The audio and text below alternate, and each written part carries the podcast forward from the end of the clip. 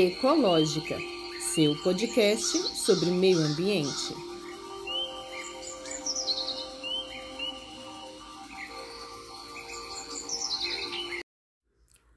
Olá, sou Tatiane Costa e este podcast irá explicar, conversar, debater e te atualizar sobre todas as questões acerca do meio ambiente. Sejam todos bem-vindos e bem-vindas. No episódio Clareza em meio à crise, a importância da água e soluções para protegê-la, dessa quarta-feira, 5 de abril de 2023, falo sobre as ameaças que a água vem enfrentando nesse século e apresento algumas sugestões de solução para proteger o tal recurso no quadro Meio Ambiente em Pauta. Meio Ambiente em Pauta quadro do podcast Ecológica que traz as últimas da área ambiental.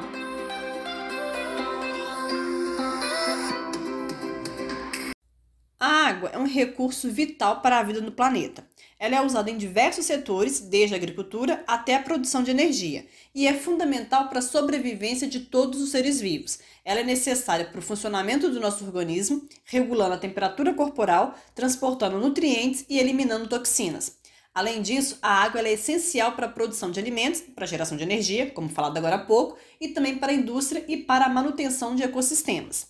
No entanto, a água está enfrentando diversas ameaças que colocam em risco sua disponibilidade e qualidade, sem falar que o recurso é escasso, pois apenas cerca de 3% da água do planeta é doce e grande parte dela está presa em geleiras ou em aquíferos profundos, tornando-a inacessível para o consumo direto. Isso significa que a água doce disponível para o consumo humano é ainda mais limitada, tornando a sua gestão e preservação uma questão crucial para a sobrevivência de todas as espécies do planeta.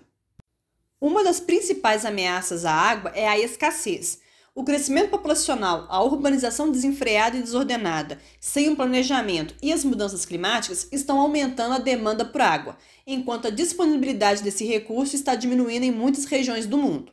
De acordo com a Organização das Nações Unidas, né, a ONU, cerca de 2,2 bilhões de pessoas no mundo não têm acesso à água potável e a previsão é de que a demanda por água aumente em 30% até 2050. A escassez de água pode ser causada por diversos fatores como o aumento da demanda por água, como falado aqui agora, e também pela degradação das fontes de água, devido também às mudanças climáticas e ocasionada pela má gestão dos recursos hídricos.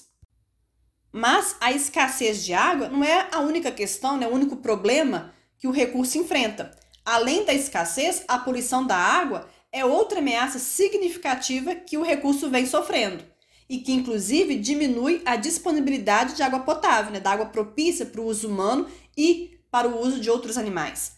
Além, é claro, de afetar os ecossistemas aquáticos. E isso acontece porque a atividade humana, né, incluindo o uso doméstico de produtos químicos, agricultura, indústria, essas atividades estão liberando poluentes na água, prejudicando a qualidade do recurso e colocando em risco a saúde humana e animal. De acordo com a ONU, mais de 80% das águas residuais no mundo são despejadas no meio ambiente sem tratamento adequado. Águas residuais são aquelas que são utilizadas em atividades humanas, como por exemplo no uso doméstico, é aquela que utilizamos para o banho, na lavagem de roupas, na lavagem de louças. Já no caso do uso industrial, é aquela água utilizada para o resfriamento de equipamentos, é aquela água utilizada para lavar os equipamentos e instalações, é aquela água utilizada no processo, né, em algum ou em várias etapas do processo industrial de produção de alimentos, bebidas, roupas, calçados, enfim, de quaisquer outros produtos. Então, essas águas, elas são classificadas, né, são denominadas de residuais, pois elas podem conter grande quantidade de impurezas e contaminantes, e por isso elas não são mais adequadas para o consumo humano ou para outras finalidades diretamente relacionadas à saúde ou à higiene. Lembrando aqui que não tem água residual somente no uso doméstico ou industrial, não. Nós temos também a geração de águas residuais em outros setores é, da economia, né, em outras atividades econômicas, como a agricultura, como na mineração, enfim. Os mais diversos setores de, da economia geram água residual em seus processos, em suas operações.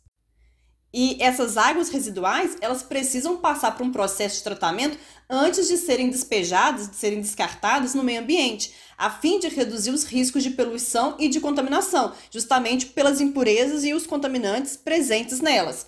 Mas, como já mencionado anteriormente, 80% delas são despejadas no meio ambiente sem receber tratamento adequado, sendo que o tratamento ele inclui diversas etapas, como por exemplo a remoção dos sólidos, a desinfecção, a oxidação e a separação de substâncias químicas, pois o objetivo final é obter uma água mais limpa que possa ser reintroduzida no meio ambiente sem causar danos à saúde pública e ao ecossistema.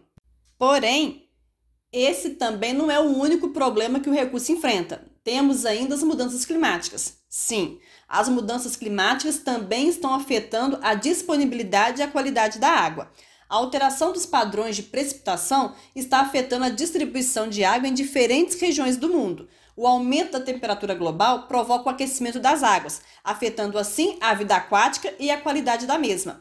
Além disso, as mudanças climáticas alteram o ciclo hidrológico, afetam as fontes de água doce, aumentam a frequência e a intensidade de secas e enchente, aumenta também o nível do mar que pode levar, né, o que pode levar à salinização de aquíferos costeiros e águas subterrâneas, tornando assim impróprias para o consumo humano e uso agrícola. Diante então dessas ameaças, é essencial adotar medidas para proteger a água e garantir sua disponibilidade e qualidade para gerações futuras. Uma das principais estratégias é a gestão integrada de recursos hídricos, que envolve a coordenação e a integração de políticas e práticas relacionadas à água em diferentes setores e níveis do governo para garantir o uso sustentável e equitativo da água. E isso pode incluir a implementação de sistemas de monitoramento de qualidade da água, e promoção de práticas agrícolas sustentáveis que reduzem a poluição e o desperdício de água. Outra estratégia é o desenvolvimento de tecnologias limpas e renováveis, que envolve a adoção de sistemas que reduzem o consumo de água e minimizam a geração de resíduos e de poluentes, como, por exemplo, a implantação de sistemas de energia renovável que reduzem o consumo de água, como energia solar e eólica, e a implementação de tecnologias de tratamento de água mais eficiente e sustentável, que permite o reuso seguro da água tratada para fins industriais e agrícolas. A promoção da cooperação entre governos, empresas e sociedade civil também é fundamental para proteger a água, e essa solução passa pela implementação de políticas públicas que incentivem a participação da sociedade na gestão dos recursos hídricos, pela criação de programas de incentivo para as empresas para adotarem práticas sustentáveis de uso da água e pela realização de campanhas de conscientização para a população sobre a importância da água e como protegê-la e usá-la de forma consciente.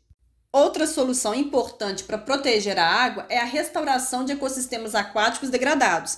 Ecossistemas como pântano, rios e lagos desempenham um papel fundamental na regulação dos recursos hídricos e na proteção da qualidade da água. Então, a restauração desses ecossistemas pode ajudar a proteger a água, garantindo a sua disponibilidade para gerações futuras.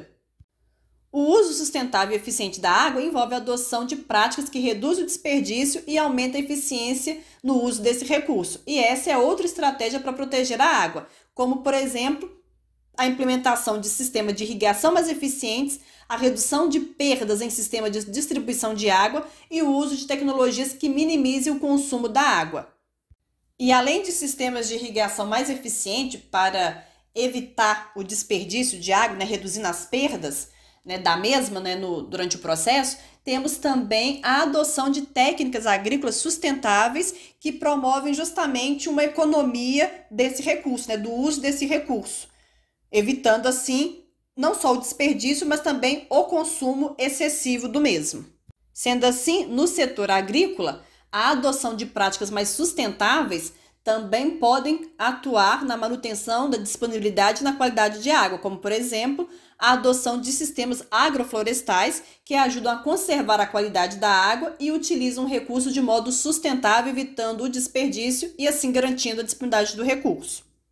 Já no setor industrial, por exemplo, o desenvolvimento de tecnologias mais limpas e eficientes pode ajudar a reduzir o consumo de água e minimizar a geração de resíduos e de poluentes. E isso pode ser feito a partir da implementação de sistemas de reutilização e reciclagem de água, da utilização de processos produtivos mais sustentáveis e da adoção de tecnologias mais eficientes no tratamento de efluentes. Além também de um sistema de captação e reutilização das águas pluviais. No setor doméstico, a redução do consumo de água pode ser alcançada por meio de pequenas mudanças de comportamento, como, por exemplo, fechar a torneira enquanto escova os dentes, fechar também a torneira enquanto passa a esponja é, na, nas vasilhas, consertar vazamentos e usar tecnologias eficientes de descarga em banheiros e cozinhas. Em países onde a água é escassa, é necessário adotar práticas mais eficientes do uso da água como, por exemplo, o uso de sistemas de captação de água de chuva e a reutilização das águas cinzas. As águas cinzas são as águas residuais, aquelas águas né, da descarga, as águas né, da lavagem de, de roupa, das vasilhas e tudo mais. Sendo assim, essas outras estratégias de proteção da água que nós podemos adotar, mesmo não vivendo em uma região ou, um, ou em um período de escassez hídrica, nós aqui também podemos adotar essas técnicas, essas estratégias de é, proteção da água, como essa captação da água da chuva e a reutilização das águas cinzas. Além disso, de todas essas soluções, é essencial aumentar a conscientização sobre a importância da água e incentivar práticas sustentáveis em todas as áreas da sociedade, como, por exemplo, realizar campanhas de conscientização pública, incentivar a promoção de práticas empresariais sustentáveis e a implementação de políticas públicas que incentivem o uso responsável e consciente da água, como já mencionado aqui anteriormente. E é preciso isso porque a escassez da água já é uma realidade em diversas partes do globo, onde inclusive há conflitos, né, disputa pelo recurso, como é o caso do Oriente Médio, onde a água é um recurso escasso e altamente disputado. O Rio Jordão, por exemplo, é compartilhado por Israel, Jordânia, Líbano, Palestina e Síria. E seu uso tem sido motivo de tensões e conflitos ao longo dos anos. A disputa pelo controle da água também tem sido uma das principais causas do conflito entre Israel e Palestina. Na África, a escassez da água também tem sido causa de conflito. O lago Chad, que fica na região de Sahel, é um exemplo disso. O lago, que é uma importante fonte de água para a região, tem diminuído drasticamente de tamanho nos últimos anos devido à seca e ao uso excessivo da água para irrigação. E isso tem levado a conflitos em diferentes grupos étnicos que dependem do lago para sobreviver.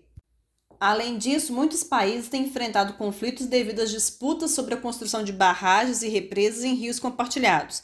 Essa tem sido uma fonte de tensão entre Índia e Paquistão e entre os países africanos, como Egito, Sudão e Etiópia. E não precisamos ir muito longe para vermos e termos exemplo de conflitos por água, pois aqui mesmo no Brasil, para quem é de Minas Gerais, bem aqui no nosso quintal, por assim dizer, em Mariana e Brumadinho, tivemos o desastre socioambiental do rompimento das barragens do Fundão e do Córrego do Feijão que contaminou e inutilizou a água de dois de nossos importantes rios, o Doce e o Paropeba, e que afetou negativamente centenas de ribeirinhos que viviam dos rios, e ainda interrompeu o abastecimento de água de grande parte da região metropolitana de Belo Horizonte, por causa dos rejeitos presentes na água, tendo que parar a captação de água no sistema Paropeba, sendo que este sistema havia inclusive sido implantado há pouco tempo, pois foi uma resposta né, do governo à crise hídrica de 2015. Ou seja, devido à crise hídrica vivida no estado em 2015, o governo resolveu fazer uma captação de água no sistema Paropeba para aumentar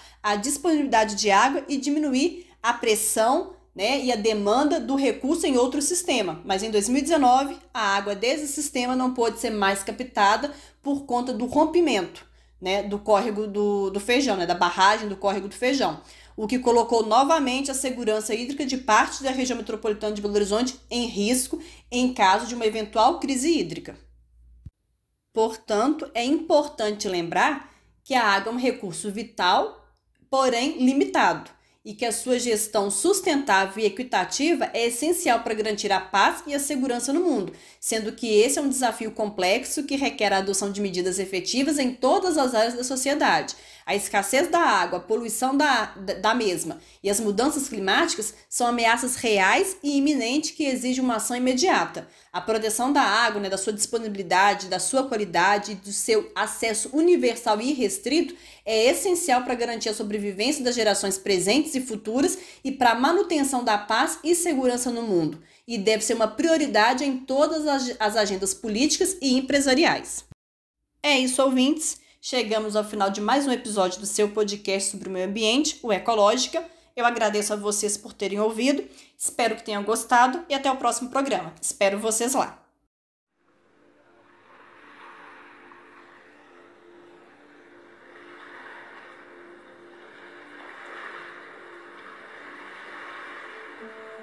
Ecológica, seu podcast sobre meio ambiente.